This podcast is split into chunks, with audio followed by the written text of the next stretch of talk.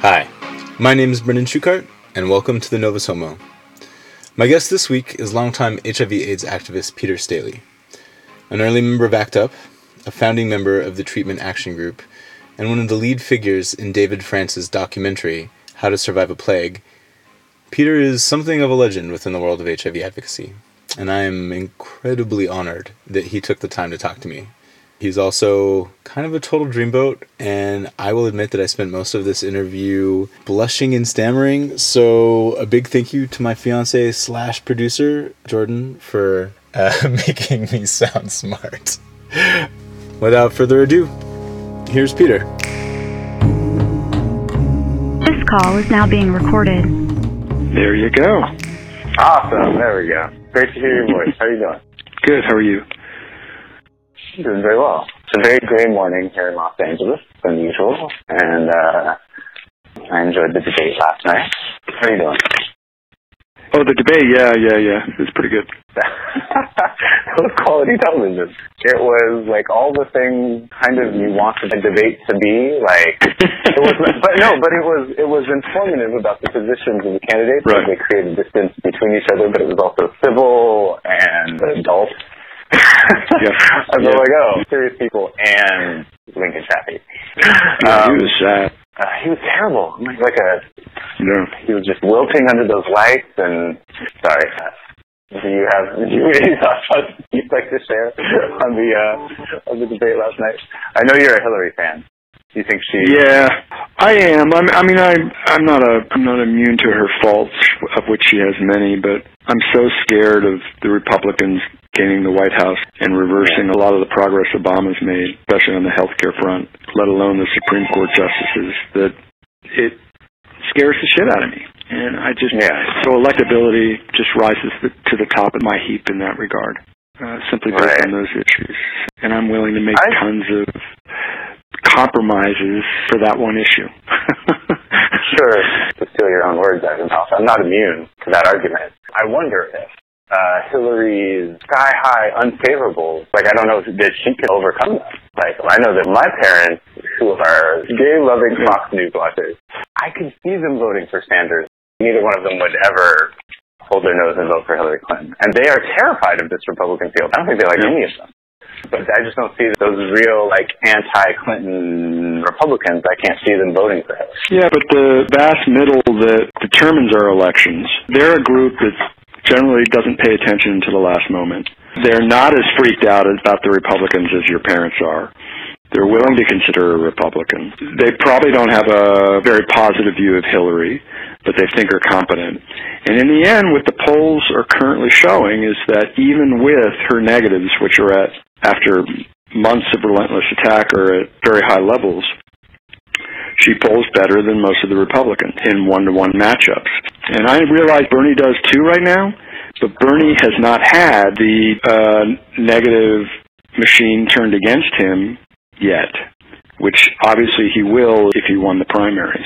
So he's this huge question mark, and people are relying on gut feelings and anecdotal and, oh, I think, uh, you know, my friends and family will like the sound of him as well. But mm-hmm. it's this it's this massive, untested question mark that they're willing to throw the dice on, whereas there's much less of a question mark. I mean, it's going to be very close with Hillary. There's no doubt about that. It'll be closer, and it's going to be close regardless. But right. the puzzle pieces are much more visible with Hillary, um, right. including the negatives. So they had such good chemistry with each other on stage last mm-hmm. night, and they had a, a natural ability to work together, which I hadn't even suspected yeah. before. I think for the first time, like a lot of, like I saw on my Facebook feed a lot this morning, Clinton, Sanders, twenty sixteen. People yeah. love the idea of the two of them together. But that's not why I called to talk. I called to talk about you. Let's jump into this as, as uh, undelicately as possible. Where did you grow up? Where? Yeah.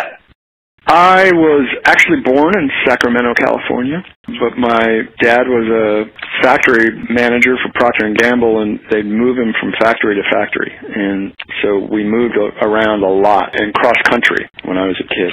So I left Sacramento before I was even one year old, and I've never been back. I have no idea what the town's like. We were in Kansas City, then New Jersey, then all the way back to California. I lived in Long Beach as a young kid. And then we settled outside Philadelphia uh, and stopped moving at that point. So I was eight years old when we moved to Berwyn, P A. Uh, and you are a homosexual. Um, yes. How did you learn to be gay? I mean, you know, this is a pretty standard story, but um, my earliest sexual thoughts were filled with male visuals. Um, and I knew that that was very strange and out of the ordinary and uh, not considered normal. So I, I kept it completely to myself. And given where I grew up, I don't remember another gay person in my school system. Uh, of course there were, but nobody was out. And I went through elementary school, junior high school, high school, pretending I was straight and dating women and um, had a series of girlfriends. And, and uh, it wasn't until I got to college that I finally started to try to explore that side of myself, um, which is such a shame. It really is such a shame. I'm so jealous of the kids today where they get to explore homosexualities as teenagers. So. You know, it's crazy because I got started uh, when I was sixteen, fooling around with other guys my age. And I told that to a kid in his twenties recently, and he looked at me with pity that I had started so late. I know. My first gay sex was on my twentieth birthday. That's how late it was. Wow. How did that come about? I had just uh, transferred to Oberlin College. And that fall, the Gay and Lesbian Dune Union did a whole series of events around National Coming Out Day, which we just celebrated this past week. Mm-hmm. And I didn't know anybody on campus yet, just getting my bearings, and I thought I could sneak into a few of these events without giving too much up and hear about this thing, homosexuality. And they had this film night that they were going to do where they were going to show a series of short, informational, documentary-type films about the gays. So I went in there by myself and sat down, and they had this wild short documentary that was like this British thing with a narrator and these staged scenes of how gay men would hook up and then how gay men had sex. It was completely X-rated, but done in a very clinical, kind of like a African animals type documentary. Where and then, and then the lioness looks at her mate. um, you know, that type of thing. It was just, it was hysterical, but they show these two guys using gaydar at a cocktail party and staring at each other across the room, and then leading each other into the bedroom, and then having oral sex, having anal sex, and this is what gay boys do. And of course, whoa! By, by the time they, you know, not even reach first base, they start kissing and start unbuttoning each other's shirts. I have this raging hard-on in my pants. And that was the moment I said, okay, this is ridiculous. I have got to do this. I, have got, I have got to try this. This is the biggest turn-on I've ever seen. So um, so I laid my plans, and I was like, well, how can I do this without anybody knowing? And that January, over winter break, I had convinced my parents to let me travel to London by myself for a week to check out uh, an interview at the London School of Economics for a possible junior year abroad. And they were excited about that idea. So that January, which is when my birthday is, I flew to London. And, you know, you arrive in the morning. And I checked into a, somebody's bed and breakfast, and and then I started walking around looking for something gay. Because I said, well, I'm going to do it in London, because nobody knows me here. I can do whatever I want. And I walked around, and in Soho, I found there was a gay porn shop. I got lucky. So I walked in.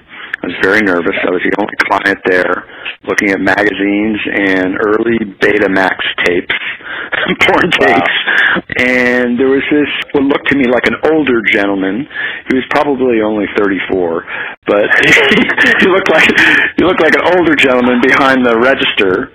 So I, I, I stared at magazines for a while, and then worked up some courage and and went up to him and said, "So, can I ask you a favor? Can can you tell me where my, might be a good place to go out tonight for dancing or whatever?" And I I do a lousy British accent, and he says, "Oh well, it, it depends on what you're looking for. do you want do you want your own age? Do you want my age? Do you want?" You know, he's doing all this, and I was like, "Oh yeah, you know, my age, maybe some." He said, "Well, do you want to dance or just a pub?" And, and so I said, "No, dancing sounds fun." And he said, "Well, you should go to heaven."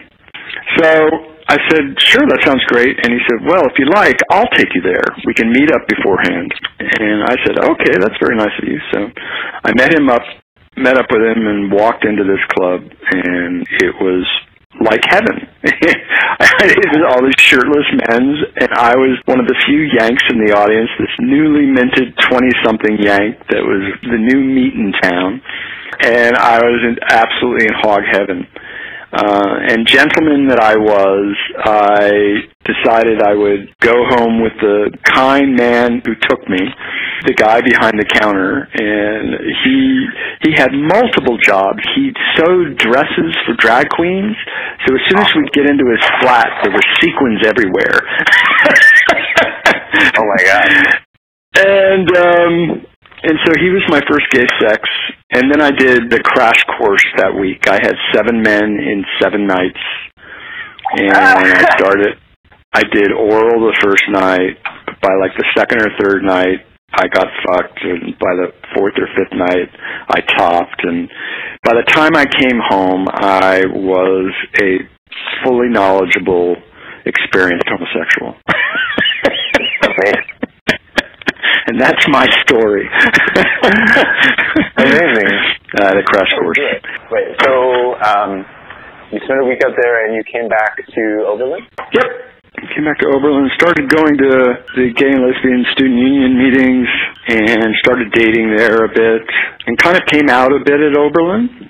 And then when I got hired by J P Morgan, or Morgan Guaranty it was called at the time, and moved to New York after college, I went straight back into the closet. Um, I had never come out to family. I kind of came out at Oberlin because it was a very easy place to do that. But um, So when you say completely back into the closet, were you leading a double life, or were you... Yes, uh, I was leading I was okay. leading a double life. I was a straight bond trader by day and had a girlfriend that my family thought was my girlfriend. So I had, I had a beard, basically. But on the weekends, I was enjoying uh, the gay life in the East Village uh, at either the bar or the boy bar. And then uh, after a few hours of beer and pool, I would head across the street to uh, the Saint Mark's Baths. Legendary. Oh, by the way, the, the dance club I blanked on was also in the East Village. It was called The Saint. How can you? Ah, how can we yeah, forget The Saint? Yeah. Yes, yes. Uh, so wait, what year did you move to New York? eighty-three. So it must have been shortly thereafter that you joined ACT UP, is that correct? ACT UP was formed in eighty-seven, but I was uh, I presuming that I was infected in the summer of eighty-three by this incredibly sexy bartender uh, who kind of rocked my world for two weeks. Um, and then I found out I found out I was positive in the fall of eighty-five, right after Rock Hudson had died, and the country was in its first main AIDS panic. What was that like? It's not a good time to find out. It, you know, it bifurcated my life. Uh, everything was, I had a life before that day, and I have a completely different life ever since then, so. It was very frightening, and I didn't think I had long, but I decided it would only uh, hurt me if I constantly thought about death and dying. I've always been somebody that's good at compartmentalizing, and so I was able to kind of shunt uh, dark thoughts away and um, get down to serious business of trying to learn everything I could and see if I could buy myself some time. I didn't create some sort of illusion that I was going to live forever. I just said, let's see how much I can do to buy myself some time and see what's going on out there, what options I have, what's going on politically. I, I jumped on a very steep learning curve and climbed it quickly on the gay scene in New York, gay politics, AIDS politics, uh, AIDS politics nationally, AIDS research. This was before ACT UP. I discovered the People with AIDS Coalition. I discovered G M H C. I met Michael Callen. I met Michael Hirsch. The first person I met who was out as H I V positive was Griffin Gold, who I met at a G M H C support group, and he became kind of my mentor. Then in the fall of eighty-six, I started seeing headlines in the newspaper about a new group that was zapping uh, Reagan administration officials about AIDS, and they were called the Lavender Hill Mob. Griffin introduced me to the handful of guys that had founded this little radical group, and so I, I sat down to dinner with Bill Ballman, who was a founder, and said, I'm closeted on Wall Street, I can't join your group, but I really love what you're doing, and I'd love to help. Can I write some checks for you? So I became their sugar daddy, and uh, and they didn't need a lot of money. Uh, you know, they were just a handful of guys that were doing Uh, heckling type zaps, um, given their uniqueness that these were angry homosexuals interrupting high-level government officials, it, they would get big news. But by March of eighty-seven, ACT UP formed, and everybody's energies just got sucked into that, including mine. Why is that? Oh, because they were, they were like a cannon shot. It came out of Larry's speech and just hit the ground running with a membership of over one hundred people right away. Uh, and their first demonstration got covered on national television. The F D A commissioner held a press conference in response to it, announcing some policy tweaks that were meaningless, but tried to respond in some way. And it was just real. They were a major story right away, because nobody had seen large numbers of angry homosexuals up until that day. So, I mean, Stonewall was not televised. In fact, in eighty-seven, most of the country had never heard of Stonewall. Wow. It was that buried a story. It's only with the rise of L G B T rights since the AIDS crisis has L G B T history begun to crystallize in America's consciousness. But things like Harvey Milk's story and Stonewall were not known by the general public. The assassination of Harvey Milk wasn't even really national news, was it? It was, but only the initial uh, reporting. It was a huge story of the day it happened, but it was more about the mayor's assassination and, oh yeah, and also the first openly gay member of the city council was killed as well. And then, it, it, you know, within forty-eight hours, the story had faded, and then there would be occasional bulletins from the trial. And I think there may have been uh, one night of stories about uh, the, the White Knight riots after the uh, verdict. Mm-hmm. Um, but unless you were, you know, somebody watching the national news, you could have blinked and missed all that and not known about all the L G B T politics in San Francisco, unless you were there. Yeah. Was there any kind of national gay press at the time? There was some homophile press, as they used to call it in the really old days before my time. And there was the New York Native in New York and stuff like that. But if you were a closet case like me, you didn't even see any of that stuff or know about it, or you avoided it. But, you know, I started gobbling all that stuff up after my diagnosis. I want to um, double back and ask you, how did you first become aware of ACT UP? It was, the, uh, their, it was their very first demonstration. Uh, I got handed a flyer, which they did on Wall Street. And uh, Morgan Guaranty was directly across the street from the stock exchange, so we were right there. And I, I got to work early, and there were some people out before the demo started to kind of leaflet passerbys, and I got handed a leaflet that described the demands, and and then there was a little discussion on the trading floor because everybody got handed the leaflet. That was a really disgusting discussion uh, where the head bond trader said, cut off the whole discussion and just ended it by saying, well, if you ask me, they deserve to die because they all took it up the butt. And I just sat there and stewed. But then when I got home that night, I saw it on C B S National News, because I, I used to watch Dan Rather back then. And there it was. And there was the F D A commissioner being interviewed, and I was like, wow. I said, I've got to uh, get involved with this group. And they had cleverly put right on the flyer where they were meeting. So I was at the very next meeting and never stopped after that. When did you stop bleeding in Double X? I did a, an absolutely crazy year, uh, my first year of ACT UP, of the wildest double life I tried to I tried to do up until that point, where I was a, a closeted bond trader by day and a, great, a radical AIDS activist by night. I would come to meetings with my suit, and I avoided the larger demonstrations because I didn't want to show up on the news. If I did come to a demo, I would hold a, a placard very close to my face and be very aware of where the cameras were. And I was like, well, what can I do that where I, my assistance would be most helpful without having to publicly come out? So I became chair of the fundraising committee. And I did that for many years. But after like nine months of that, my immune system started to crash. And, and I, I was seeing the shrink, and I was kind of coming to the place realizing that the jig was up, that I couldn't keep leading that crazy kind of double life, working at a high-tension job on Wall Street when I was getting progressively sicker. So right before ACT UP's one-year anniversary, I walked into my boss's office first thing in the morning and spilled spilled the beans and told him he could tell everyone, but that I'd be going on disability and leaving. And then that was my last hour in the office, last hour on Wall Street. And the very next week, ACT UP had its first anniversary demo on Wall Street, and I sat down in one of the first waves of people, got arrested, had a camera shoved in my face, was on local T V. Peter Staley, AIDS victim, it said. Wow, what a way to come out. Yep. yep.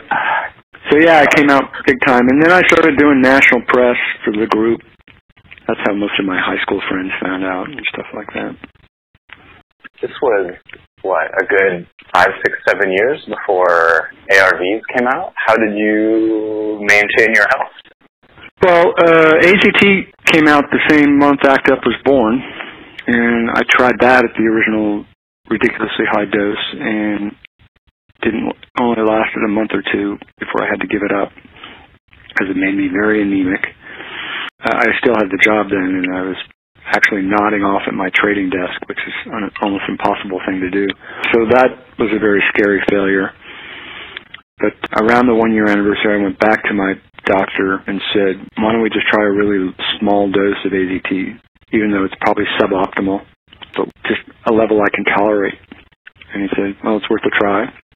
I had a, very, I had a great doctor and a very flexible one.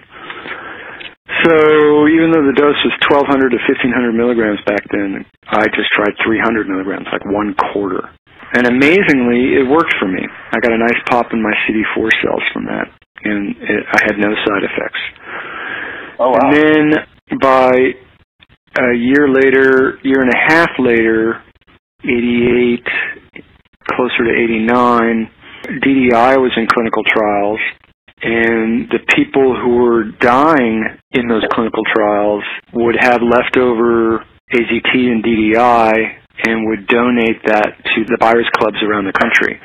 So New York's buyers club was beginning to get its first supplies of bootleg D D I from patients with AIDS that were dying and having leftover supply.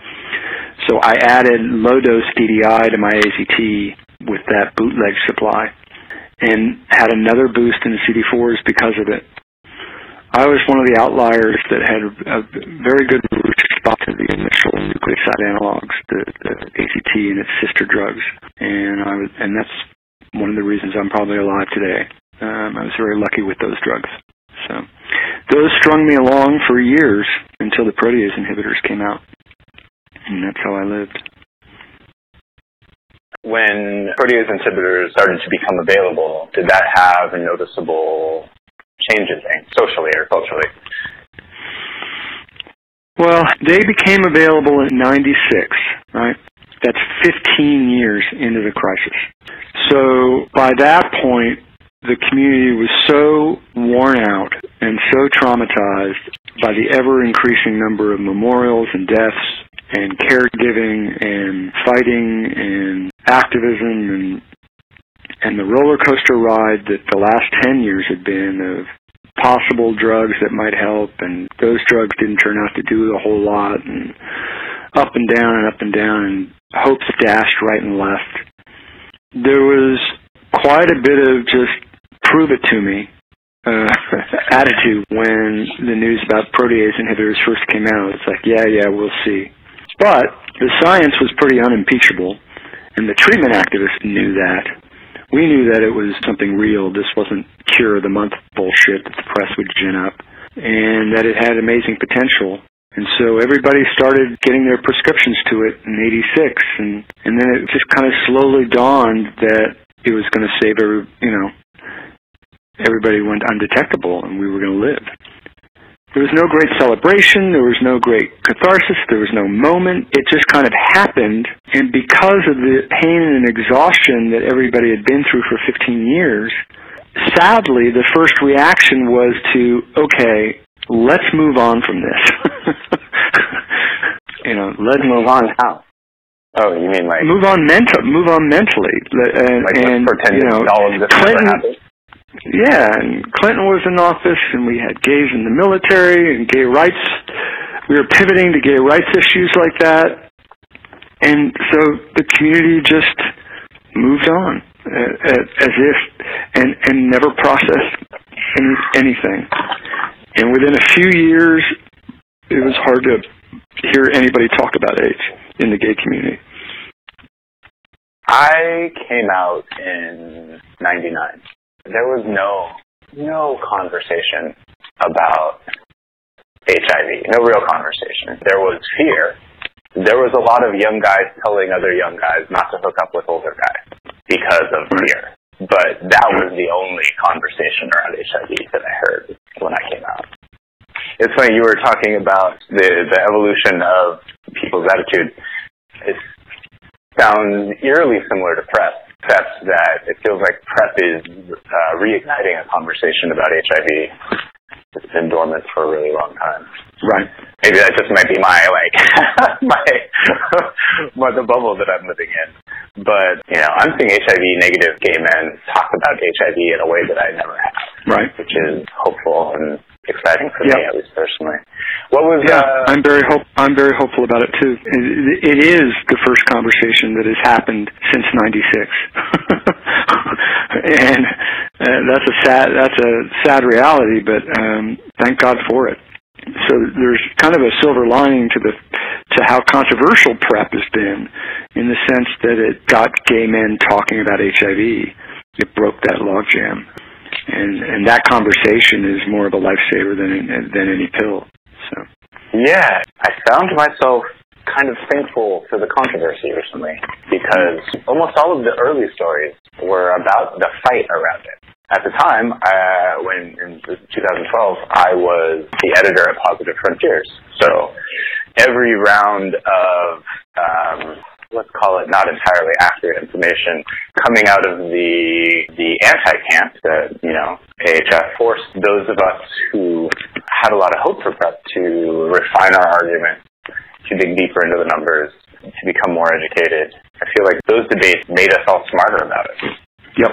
Yep, I agree, because it led to whole discussions about undetectable and viral load and yeah, yeah, infectiousness. Like, and up until PrEP, the whole avoidance of H I V schematic was deeply, deeply flawed. It was avoid somebody who's positive, try to serosort, ask the person if they're negative. If they tell you you're negative and he's young, then he's probably negative and you're probably safe and you guys can uh, bareback. And that is completely ass backwards in the sense of lowering your risk.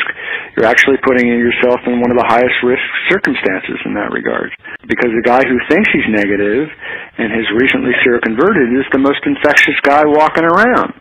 So, yeah. I have a friend who says the safest sex you can have is with a guy who's positive who's on treatment. Yes, it is the safest. With current technology, it, except for very rare circumstances, it's almost impossible for a negative person to really know that they're negative, unless they rarely have sex. And they, they did a test well after their last sex, and the sex that they're proposing to have with you is the first sex they've had since their test. In that rare circumstance, if you can believe all that. If you can find one of those eight guys. So part of the reason I'm doing this is because for, you know, as long as we've had the idea of gay men, we've been shaped by our exclusion and our secrecy. And then on top of that, the tragedy of AIDS. And the exclusion is receding. We are welcomed to assimilate with right. open arms in most parts of the country. And I personally think that Truvada marks the end of AIDS, like you see it in San Francisco. And I was wondering if you feel that same way. Does PrEP mark the end of AIDS, or the beginning of the end of AIDS, more accurately? And who are we when we aren't excluded and we don't live with that fear constantly? Like, what, what happens to gay culture then? Well, I mean, I, I, I don't see why we... I would hate that gay culture has to feel it lives, you know, that it needs to live in a state of fear the rest of its life. And I vehemently push back against those who say, well, what about the next virus? Talk about P T S D. Yeah. You know, there have been two sexually transmitted pathogens in all of mankind's history that have killed en masse. Just two. Uh, syphilis and H I V. We're talking sexually transmitted. That's the primary mode of transmission for the pathogen. Th- those happened about five hundred years apart. Syphilis is still with us. H I V will always be with us. But tell gay men, and only gay men, because heterosexuals can keep having babies, that we have to wear condoms the rest of our existence because uh, virus number three in mankind's history. It doesn't make a whole lot of public health sense. It's a little bit traumatizing, and it's just slightly self-loathing. So I don't want to. I don't think we need to live that way anymore, and that's a big change. But from a public health standpoint, this uh, may be near the end of AIDS in San Francisco, but this is far from the end of AIDS in most other locations in the U S, let alone the world. And there's just a tremendous amount of work left to be done. The good news is that almost any place in the world can be put on the right trajectory with the right political leadership because of today's current tools, because of TASP, uh, treatment as prevention, and because of PrEP. Uh, you can begin to bend a curve down pretty much at any place in the world, but you need that leadership. And in the red areas of the U S, the epidemic rages on. So um, we're going to have plenty of work to do for many years. I, I I look forward to many years of doing that work, and thank you. I think it sounds like a good place to end things. Um, thank you so much for taking the time to talk to me. I really appreciate it. Yep. You have a good day. Yeah. Yep. Bye. Bye.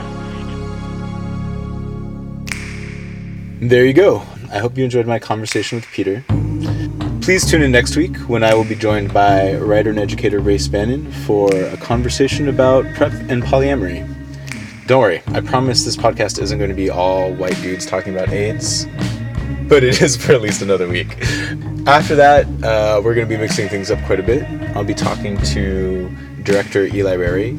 After that, I'll be joined by Brontes Purnell, who, in addition to being a good friend of mine, is a talented musician and a brilliant writer.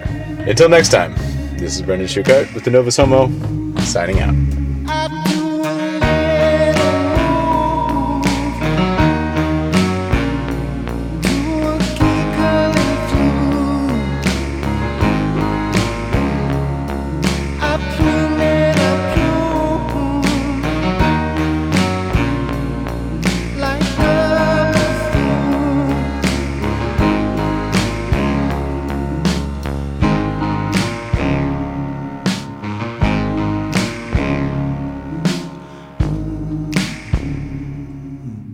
Ooh.